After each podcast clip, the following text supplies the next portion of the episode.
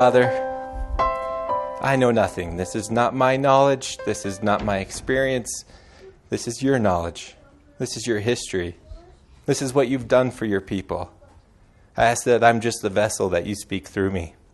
I ask that you create spirit and truth within our, our worship ceremony here today. And open our eyes, open our minds, and just let us know you better in your name. Amen. So, John chapter 4. I've had an interesting experience as I've, I've thought about thirst, both from the, thank you, both from the physical standpoint and from the spiritual standpoint. And so you're going to see a theme throughout the sermon. It's basically about thirst. And we're going to compare physical thirst and spiritual thirst. We're going to see if we can see the difference. But to describe physical th- thirst, back when I was in college, it was around, I don't know, uh, winter break, somewhere around there, January, February. A group of guys, just spur of the moment, said, We don't want to go home. We want to go on a trip. And so, out of the blue, we picked Lake Powell. We didn't look at weather, we didn't look at anything. We just packed the car and headed to Lake Powell. On that commute, we made it to Utah and we were in a blizzard. It was clear that we're not going to be hiking in any of this, so we have to come up with another plan. Again, no research, but we thought if we head south, we'll get away from the snow. Let's go to Arizona. So, Arizona it was. I remember going through Flagstaff and be like, Flagstaff, Arizona has snow? And it was snowing in Flagstaff, Arizona. We made it all the way to Phoenix, and there was an REI store. And we were like, man, there has to be somebody in, the, in REI that knows where to go hiking. So we went in the store, and this guy that just looks like, you know, he could accomplish anything. He could jump out of an airplane or off a mountain and just be able to survive. He's like, yeah, I have a perfect hike for you. We didn't ask him about the technical ability of the hike. We didn't ask him any questions. We just said, where's the location? He gave us the location. We went there. And we had to go down into a, uh, a canyon. And thinking about that now, we didn't have any climbing gear. We didn't have any experience getting down into a canyon. And I would not be able to do that today. If I had the same physical ability as I did back when I was 20 years old, I am too terrified to try, try that again today. I remember trying to get down some steep stuff, and there was one rock you had to jump to another rock, and it was just a sheer drop off, and we did it. And we made it down to the canyon, and we just were like, okay, now what? Because it's probably about 20 feet. You have a river in the middle and then sheer cliffs on either side. So we thought, well, we're going to head one direction. We can either go up or down. So we just picked down. And that river was a small river. I don't even know if you could call it a river, it was a stream of water. And that stream of water was always by our sides. We never had to worry about water. But we just kept walking and we kept walking. Two days went by, and finally that river slowly became, that stream became a river, and now we were wading in it. That 20 feet of, of land that we had now was just water. We were in the middle of it. And we crossed a corner and we realized, uh oh, we could see further down the canyon. It turned to a lake and a faster stream. We, were, we couldn't go any farther. We couldn't turn around and head back because we were running out of food. So finally, we found a spot where we thought we could climb up. And again, we've never had to worry about water at this point. We've always had water right beside our, right beside us the whole entire time. So we just start climbing up. And this I will never forget. My friends barely broke 5'10. They were 50, 60 pounds lighter than me. They were having trouble getting up because every time they put weight on something, it would just crumble and fall. I was behind them, and if they were having trouble, everything that I was trying to put my faith in crumbled away and fell. I remember being in, not near the middle, but almost near the middle, where I was too far to go down, but yet too scared to, to continue to go up, and I froze. And so somebody came down and they grabbed my backpack and they brought my backpack up. And finally, I was like, I just got to scramble. And I remember scrambling as fast as I can, and I made it up. And I was like, yes, we're done. The thing that we forgot is no one filled their Nalgene. Nobody worried about water. But now we're on top of Arizona in the heat of the day, and here's some of the pictures. It's dry, it's a desert, there's cactus everywhere. Now we have to try and figure out how do we get back. So we start going around through the mountain. We thought we could find a shortcut. We ended up not finding a shortcut, But after a day, we found a road. And this road finally led us back to our car. But it was a day and a half in the sun, and we were tired, we were sunburned, we were thirsty. I remember trying to make a joke and not even being able to laugh because my lips were so dry. You should have come home, huh? I should have come home. Finally, when we saw the car, we just threw our backpacks in, turned it on, and drove to the local town. And I remember running into the restaurant, not even waiting for a server to serve us, sitting down and just drinking the water. And finally, the server came by and she's like, Why don't I just bring you several pitchers of water? Because you guys look like you've had a hard time. Thirst. It's an incredible thing. Thirst, I think we can learn a lot about it in John chapter 4. And I want to read John chapter 4 with you. And as we read it, we're going to stop several times because if you read it too fast, we're going to miss a lot of what's in there. So, John chapter 4, it starts out with Jesus having to leave Judea because the Pharisees there were starting to get a little irritated with Jesus. And it's early in Jesus' ministry where he doesn't want to confront them just yet, so now he leaves. And he's going to go to Galilee. I want you to remember the Pharisees.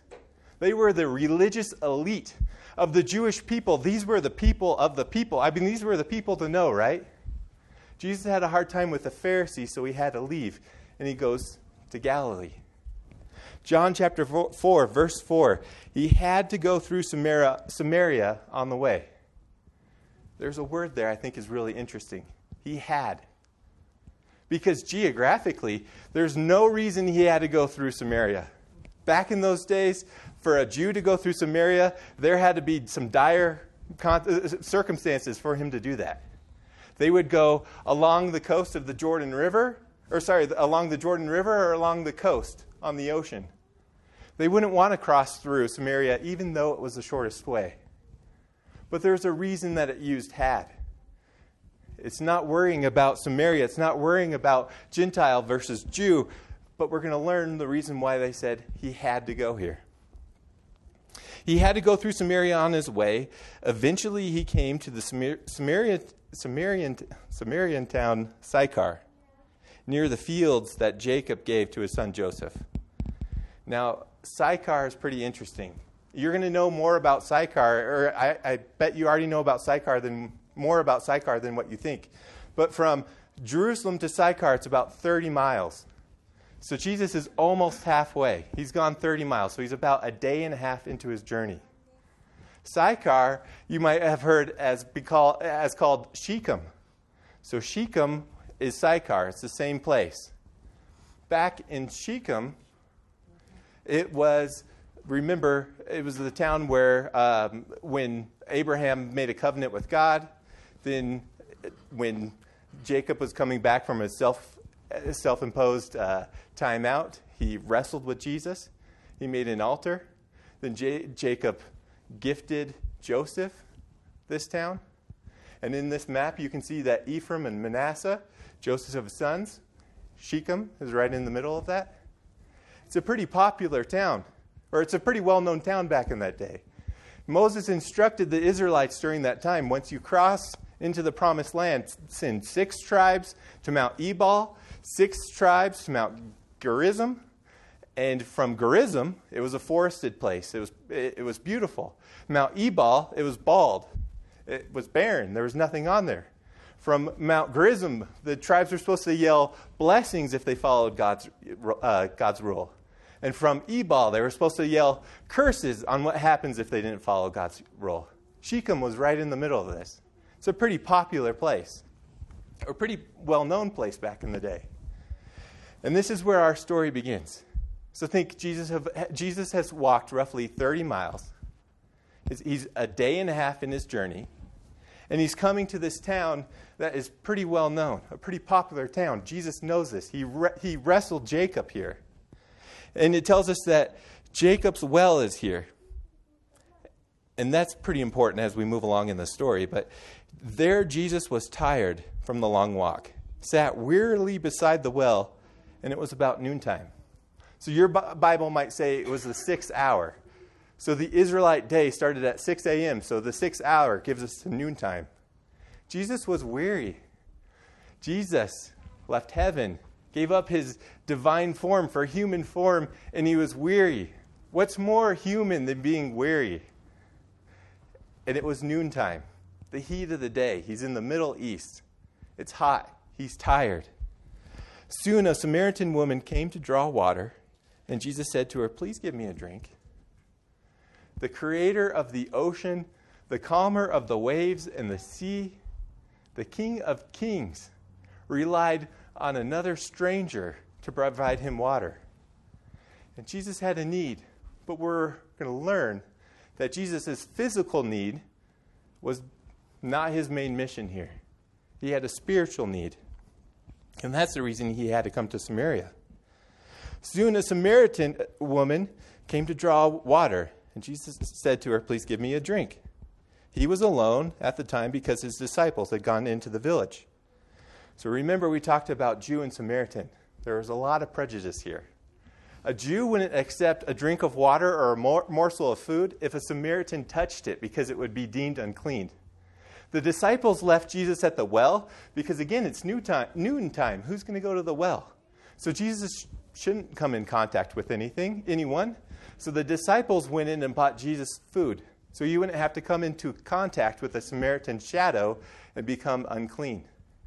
So the disciples thought Jesus will be safe here by himself, but this woman comes to get water. And it's noontime. This tells us a, a fact.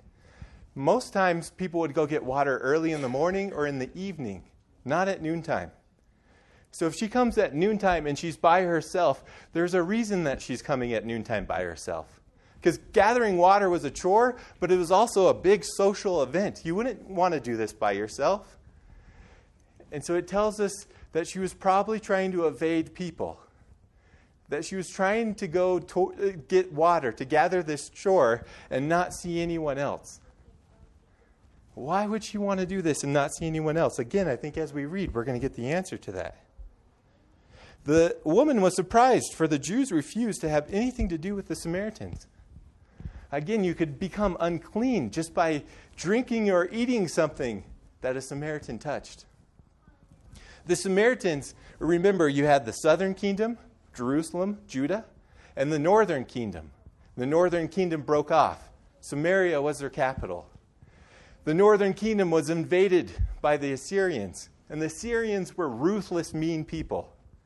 They would take half the people out and intermix them with the, into new countries that they brought them, and they would bring other foreigners in, and so that the people that stayed in the northern kingdom had to intermarry and had, had to mix with the foreigners coming in.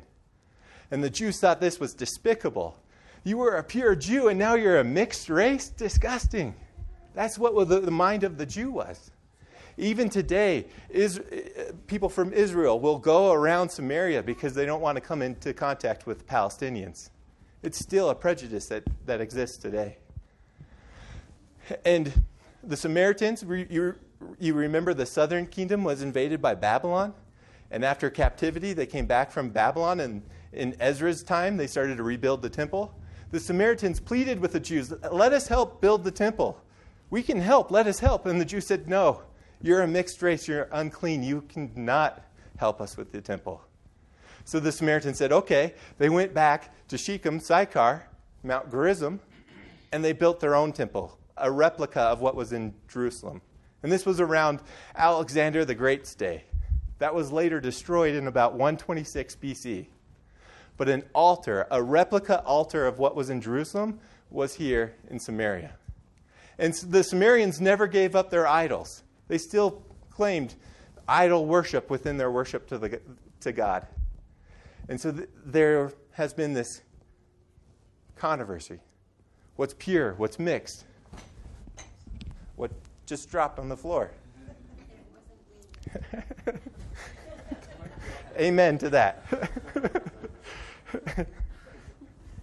and in the prejudiceness Jesus doesn't care.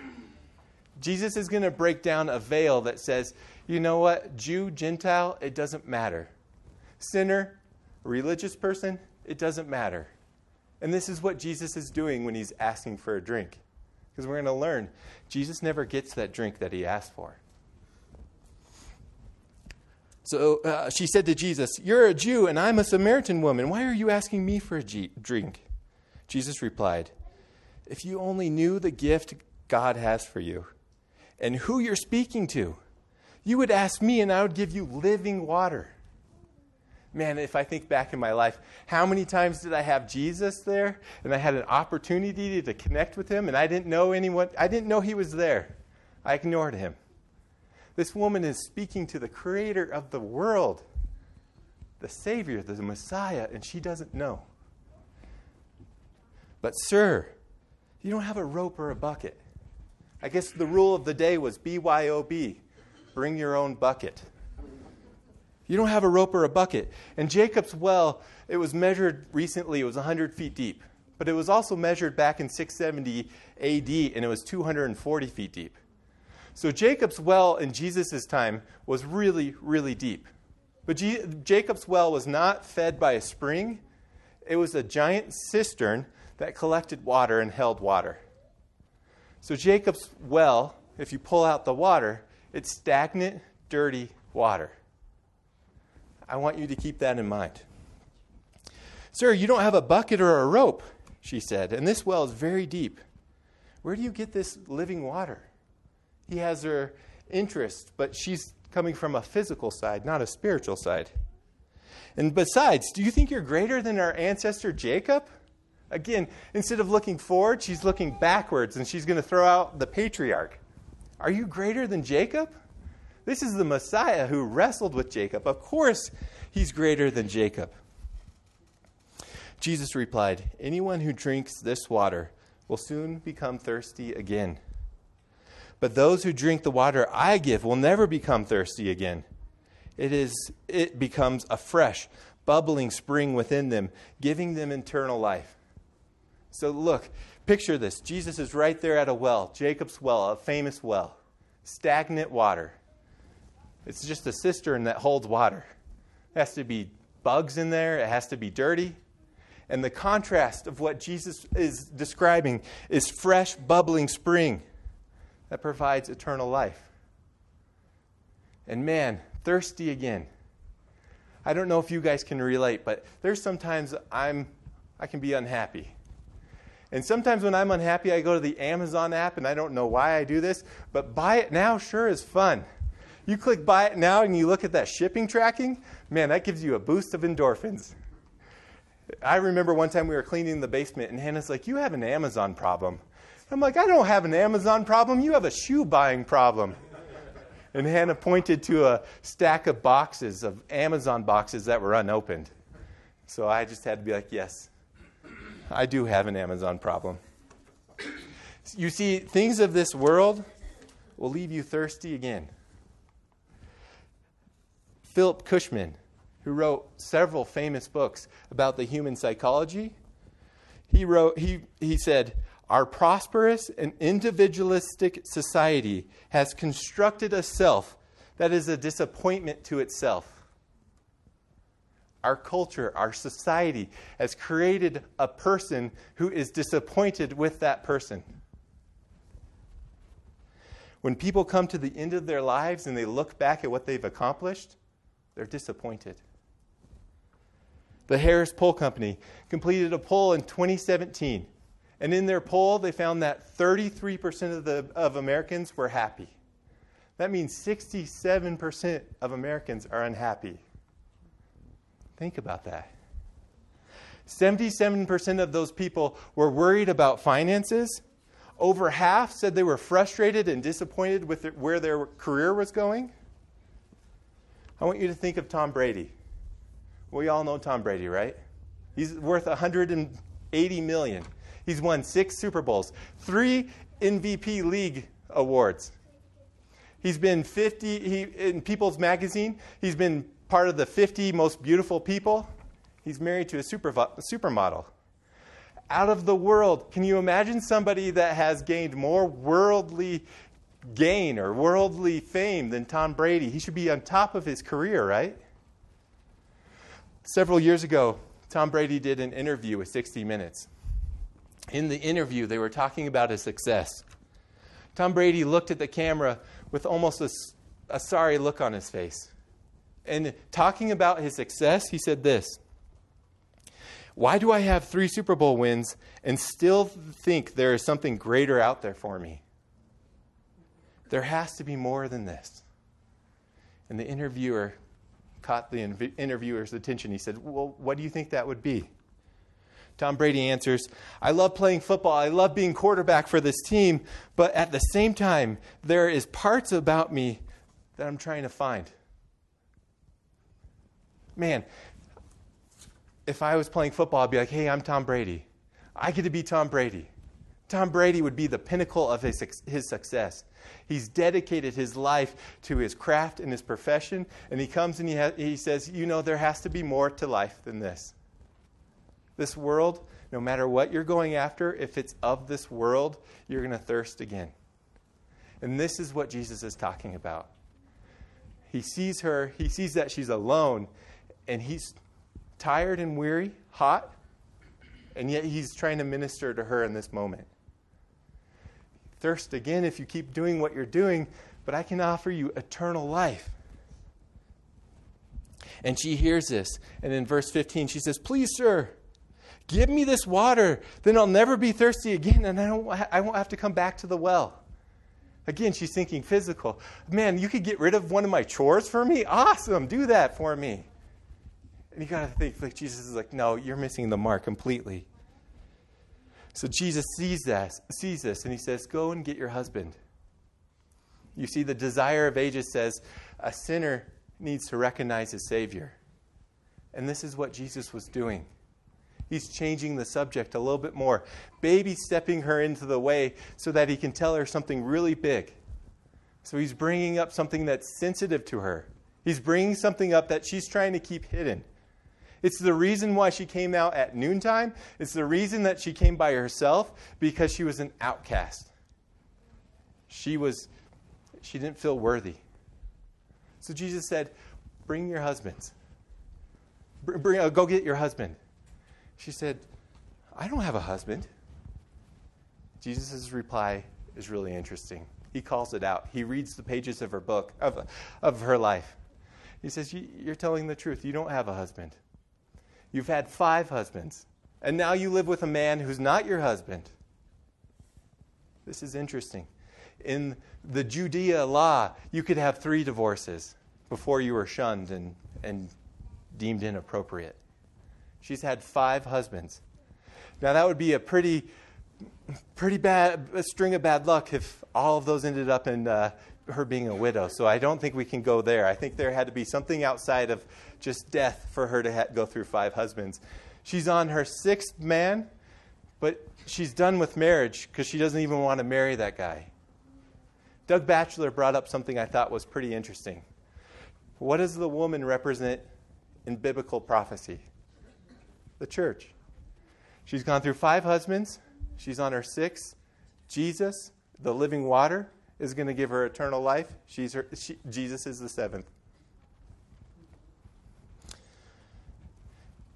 Certainly, you spoke the truth. Jesus is the optimist here. But what Jesus is saying is trying to do is for, for him to be her savior, savior, for him to offer eternal life, the living water, she needs to recognize her sins. Desire of Ages says she she's just open to what Jesus is saying because he read the books of her, the pages of her, her life and she's blown away. But yet, she doesn't want to bring this up anymore. So in verse 19, she creates a smoke screen.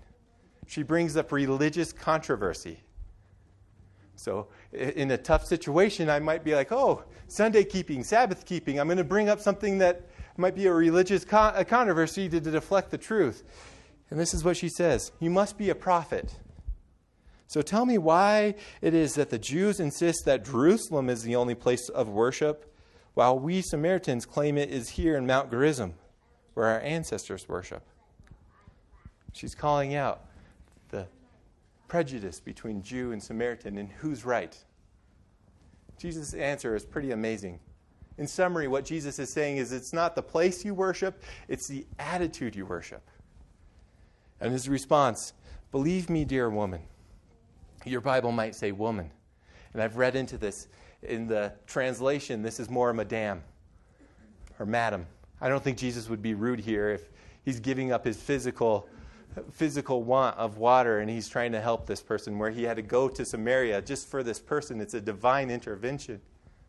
I think the reason why he had to go to Samaria is because days before he was pleading to God to give him wisdom on where to go and what to do and how to win souls. You can see he's not doing it in Judea, in Jerusalem. So he's pleading, God, send me somewhere where I can win some souls. Send me to somebody who's thirsty. And this is the reason why he had to go to Samaria, because the Holy Spirit put, a, put Jesus at this place, at this time, to meet this woman. Jesus replied, Believe me, dear woman, the time is coming when it will no longer matter whether you worship the Father on this mountain or in Jerusalem. You Samaritans know very little about what you worship while we Jews know all about him, for salvation comes through the Jews. But the time is coming, indeed, it is here now, when true worshippers will worship the Father in spirit and truth. The Father is looking for those who worship him in that way. For God is the Spirit, so those who worship him must worship him in spirit and truth. Let's dissect that a little bit. Jesus recognizes that the Jews do have the lineage of Christ that God gave Jews the knowledge of him and his character, and the Jews were supposed to carry that through, but this is the end of that. Now, Jesus and God is representing them, his character, to everybody. So, God, Jesus right here is breaking down the barrier, and he said, Indeed, it is here now. Worship in spirit and truth and something that I've had a very hard time in my Christian walk to gather and to comprehend is the Holy Spirit. Because I hear Spirit and I automatically get a, you know, a shudder down my spine. I almost think of the exorcism. And that's the complete opposite. And you know, when I was preparing for this sermon, I came to Spirit and Truth and I was a little lost. And I think it's a pretty awesome miracle that I, I came across Romans 24, uh, uh, Romans 8 26. And the Holy Spirit helps us in our weakness. For example, we don't know what God wants us to pray for, but the Holy Spirit prays for us with groanings that can't be exp- expressed in words. And the Father knows all hearts Oh, sorry. And the Father who knows all hearts knows what the Spirit is saying, and the Spirit pleads for us, believers, in harmony with God's will. So it's easy to look at this story and be like, she had Jesus right there. Man, if I had Jesus right there, my whole spiritual walk would be different. But guess what, folks? You have the Holy Spirit praying for you on your behalf. You might not know the words to use, but the Holy Spirit is using the right words. In groanings, words can't be expressed. I think that is pretty awesome. In spirit and in truth, the Spirit can be anywhere, anytime, no matter what, to anybody. The Spirit is there. The woman's starting to catch on. The Samaritans had the Bible up to Deuteronomy and they for, forgot the rest, or they gave up the rest. But up to Deuteronomy, they kept it. So she must have known her Bible because her response is, I know the Messiah is coming the one who's called Christ, when he comes, he'll explain everything to us. Jesus is very blunt in his answer. I don't know if Jesus is this blunt in his answer to any of the Jews. In Jesus' answer, even the disciples are not grasping what Jesus is saying. I want you to think back to the burning bush when Moses said, What should I call you? And the response is, I am that I am, who I am. Jesus responds to the woman, I am the Messiah. Man, remember when he healed people and he said, Shh, don't tell anyone? He tried to keep it a secret. Here he's open about it. I am the Messiah. I don't know if you can be more clear than that. With perfect timing, the disciples walk back and they're shocked. They're thinking, Whoa, we left you by the well by yourself. You're supposed to be clean. You're not supposed to talk to Samaritans, and here you are, you got into conversation with one. Disciples are not grasping what's going on right now. The, the woman left her bucket at the well and ran to the city. She forgot her physical need. She forgot her chore, left her bucket. She forgot the Savior never has received that water yet. But here's the contrast she came alone, she came as an outcast. She's leaving now towards the city excited. She's no longer an outcast. She's a change agent. She's going to change this town. She's, as we see, going to be well received. The woman left her water jar beside the well and ran back to the village, telling everyone, Come and see a man who told me everything I ever did. I heard somebody say, Come and see is the best sermon ever preached. Could he possibly be the Messiah? She had enough influence, or her words had enough influence, that the people came streaming from the village to see him. The disciples are getting worried about Jesus. They're saying, Did someone feed you, Jesus? What's going on? We know that you were tired and weary. In Desire of Ages, it says that Jesus, in this moment, his face is shining. He's in meditation, he's in pure joy. Because he found somebody that was thirsty and he gave him the living water. The disciples don't know what's going on. So across from them, there's a field. And Jesus goes into goes into the uh, uh, planter versus the harvester. On verse 38, I sent you to harvest where you didn't plant. Others have already done the work, and now you'll get to gather the harvest. Later, Bill's going to help me pass something out. It's the story of the Hortleby. Our responsibility as, har- as Christians is to, be, is to partake in the harvest. What we learned here you could be a sinner, you could be an outcast, you could think very little of yourself. It doesn't matter. You can be a great evangelist. And as that responsibility of carrying Christ's name is we need harvesters. In verse 36, it says, The harvesters are paid good wages. There's a reward for being the harvester. So, in my sermon, I'm not going to be able to do justice of what the Hortleby parable or story does. And so, I want you to take that home this afternoon and read it. If you've read it in the past, please read it again. If you've never read, read it, you're going to love it. The Hortleby explains the harvester and the planter in a way I'll never be able to explain it. Many Samaritans from the village believed in Jesus because of the woman. Remember, we began the story. The Pharisees in Jerusalem were put off by Jesus. In Jerusalem, do you know how many miracles Jesus had to do? And still they were like, Show us, prove us, prove to us that you're still the Son of God. In this story with the Samaritans, did any miracle occur? Did any grand act occur other than just a conversation? The belief of the Samaritans, they believed in Jesus because of what the woman had said. He told me everything I did. When they came out to see him, they begged him to stay in their village. At the start of this, the Samaritan woman didn't even offer Jesus a drink of water because she thought, well, he wouldn't even take it he would have deemed it unclean just because I, touched it.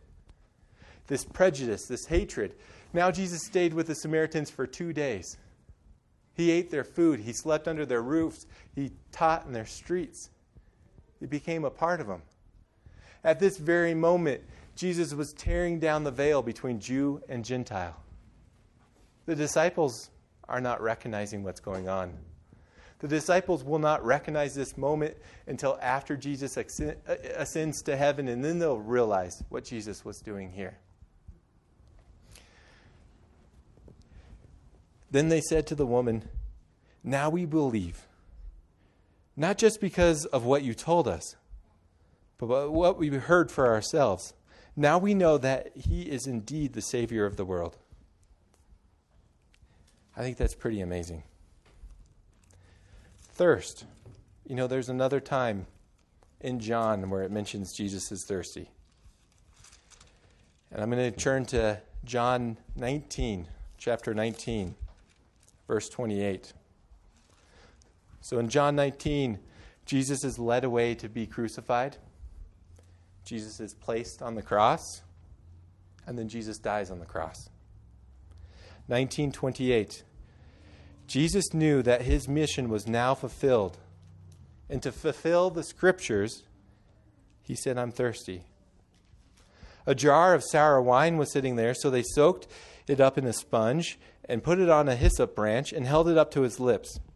When Jesus tasted it, he said, It, it, it is finished. Then he bowed his head and released his spirit. I thought it was interesting.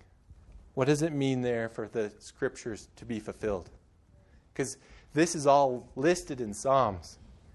And Psalms teaches us exactly what Jesus' emotions and what he's talking about.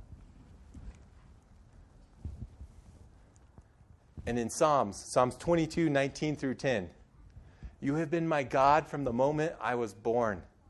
Do not stay away, do not stay so far from me, for trouble is near and no one else can help me. Remember when he's on the cross, all of our sins, all of our iniquities are placed on him. That weight separates him from his Father, separates him from God. And on the cross, he says, I'm thirsty. My life is poured out like water, and all my bones are out of joint. My heart is like wax melt, melting within me. My strength has dried up like the sun baked clay. My tongue sticks to the roof of my mouth. You have laid me in the dust and left me for dead. My enemies surround me like a pack of dogs. An evil gang closes in on me. They have pierced my hands and feet. I can count all of my bones. My enemies stare at me and gloat. They divide my garments among themselves and throw dice for my clothing. O oh Lord, do not stay far away from me. You are my strength. Come quickly to my aid. Psalm 69 gives us a little bit more background.